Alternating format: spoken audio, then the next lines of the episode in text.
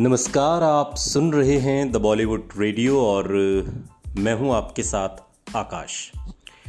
दोस्तों, किस्सा राजेश खन्ना का है और राजेश खन्ना को दरअसल एक फ़िल्म को न करने का मलाल ताउम रहा। आज के इस पॉडकास्ट में हम आपको उसी किस्से से रूबरू कराएँगे। हिंदी फ़िल्म इंडस्ट्री के पहले सुपरस्टार की उपाधि राजेश खन्ना को दी गई। उनका चार, उनका अभिनय सब कुछ लोगों का दिल जीत गया। राजेश खन्ना अपने दौर में जो फेम उन्होंने हासिल किया, जिसका इससे पहले न तो किसी स्टार ने अनुभव किया और न उनके बाद।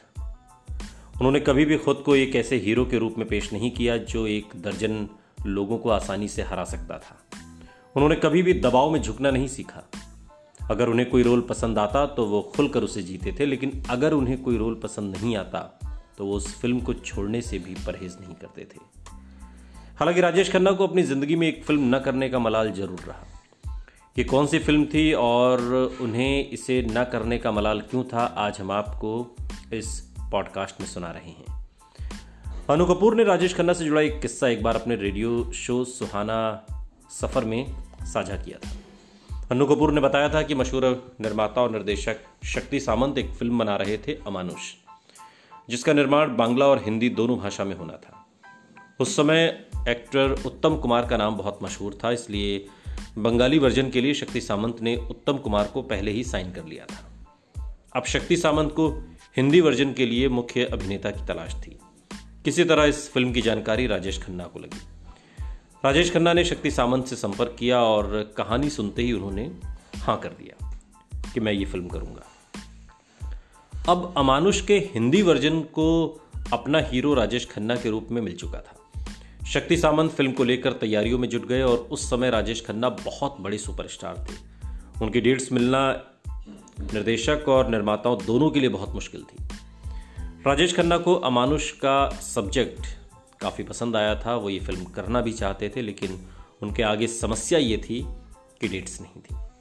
राजेश खन्ना ने शक्ति सामंत से कहा कि फ़िल्म की डेट्स को थोड़ा, यानी कुछ महीने के लिए आगे बढ़ा दो, क्योंकि अभी डेट्स की बहुत समस्या है। शक्ति सामंत इस फ़िल्म के निर्देशक के साथ साथ निर्माता भी थे। उन्हें किसी भी सूरत में इस फ़िल्म का काम जल्द से जल्द खत्म करना था। राजेश खन्ना द्वारा कही गई शूटिंग की तारीखों को आगे बढ़ाने वाली बात से शक्ति सामंत दुविधा में थे। एक तरफ़ वो राजेश खन्ना को अपनी फ़िल्म में लेना चाहते थे तो दूसरी तरफ़ उनके मन में ये चल रहा था कि राजेश खन्ना जैसे सुपरस्टार के साथ डेट्स की समस्या ज़्यादा रहेगी। कुछ दिनों तक तो शक्ति सामंत ने इस मसले पर खूब विचार किया, लेकिन बाद में वो सीधे राजेश खन्ना के पास पहुँचे। उन्होंने राजेश खन्ना के साथ अपनी समस्या साझा की। शक्ति सामंत ने राजेश खन्ना से सीधे कह दिया कि मेरे पास समय की कमी है। इसलिए न चाहते हुए भी ये फ़िल्म मैं आपके साथ कर नहीं पाऊँगा। राजेश खन्ना ने शक्ति सामंत की पूरी परेशानी को सुनी और उनकी बातों को समझा। इसके बाद अमानुष के हिंदी वर्जन के लिए भी उत्तम कुमार को साइन किया गया। इसके बाद ये फ़िल्म टाइम पर बनकर रिलीज़ हुई और दर्शकों को काफ़ी पसंद आई।